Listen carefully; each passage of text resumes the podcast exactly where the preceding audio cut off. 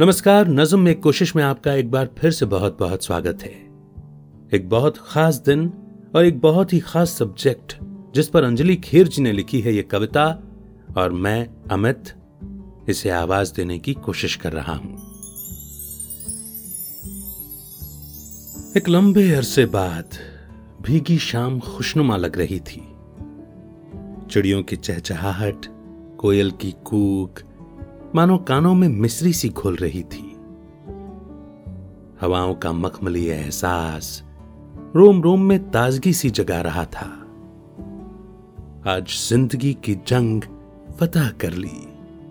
भंवरा शायद यही तो गुनगुना रहा था। जी हाँ, बच्चों का आत्मनिर्भर बनना, भला किसी जंग जीतने से कहाँ कम है? भले ही बिटिया के दूर जाने से मेरी आँखें आंसुओं से हो चली नम है। समय की कड़ियाँ न जाने कैसे मुट्ठी में भरी रेत सी फिसल गई थी। कल तक उसे मैं पुचकारा करती। आज कांधे से लगा वो मुझे ढाढ़स बंधाती निकल गई।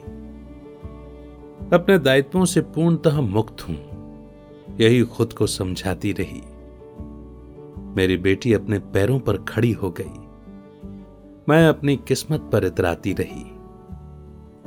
पर एक दिन एकाएक ही दायित्वों की इतिश्री का मेरा भ्रम था टूटा।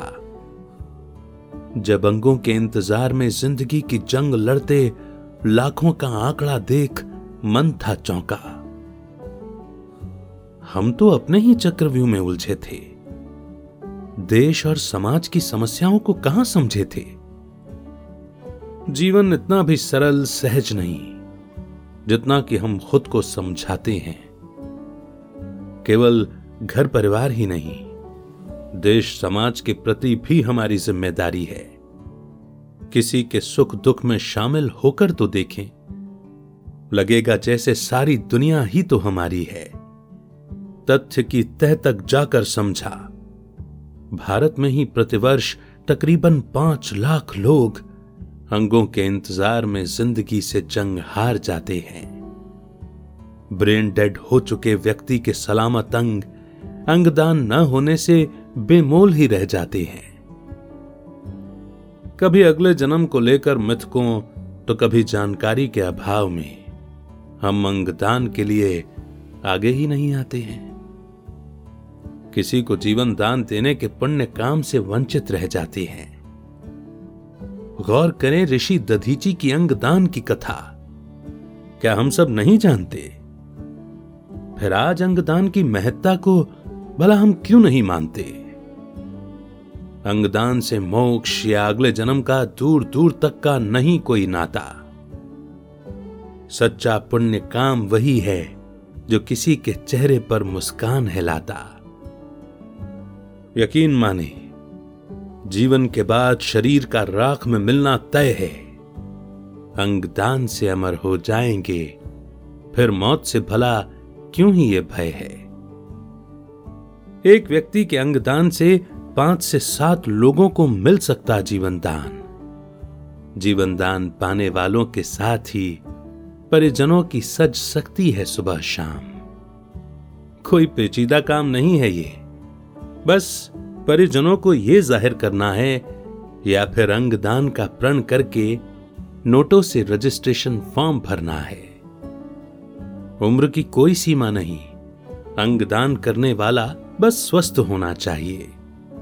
एक बार मानव जीवन मिला है, जीवन काल में न सही तो जाते जाते ही ये जीवन सार्थक होना चाहिए। तो फिर क्या सोचा आपने? देर किस बात की? आज ही अंगदान का प्रण करें, जीवन दान पाने वालों की दुआएँ अपने नाम करें। यूँ ही नहीं कहा है आपको हमने। हमने तो अंगदान के लिए भर दिया रजिस्ट्रेशन का फॉर्म। क्या इस फेहरिस्त में लिख दूँ, अगला आपका ही नाम। आपकी अंजलि खेर। दोस्तों, कैसा लगा आपको कविता का विषय? और अंजलि खेर जी की लिखी आपकी ये कविता। लेकिन क्या आप खुद का पॉडकास्ट लॉन्च करना चाहते हैं? और पॉडकास्ट को एक व्हीकल के रूप में इस्तेमाल करके अपनी अथॉरिटी क्रेडिबिलिटी और पहुँच को बढ़ाते हुए अपने इन्फ्लुएंस के दायरे को बढ़ाना चाहते हैं, ताकि आप अपनी सर्विस और प्रोडक्ट्स को और भी लोगों तक पहुँचा सकें। तो डिस्क्रिप्शन में दिए हुए फ्री वेबिनार के लिंक पर क्लिक करें और समझें कि पॉडकास्ट आपकी कैसे हेल्प कर सकता है।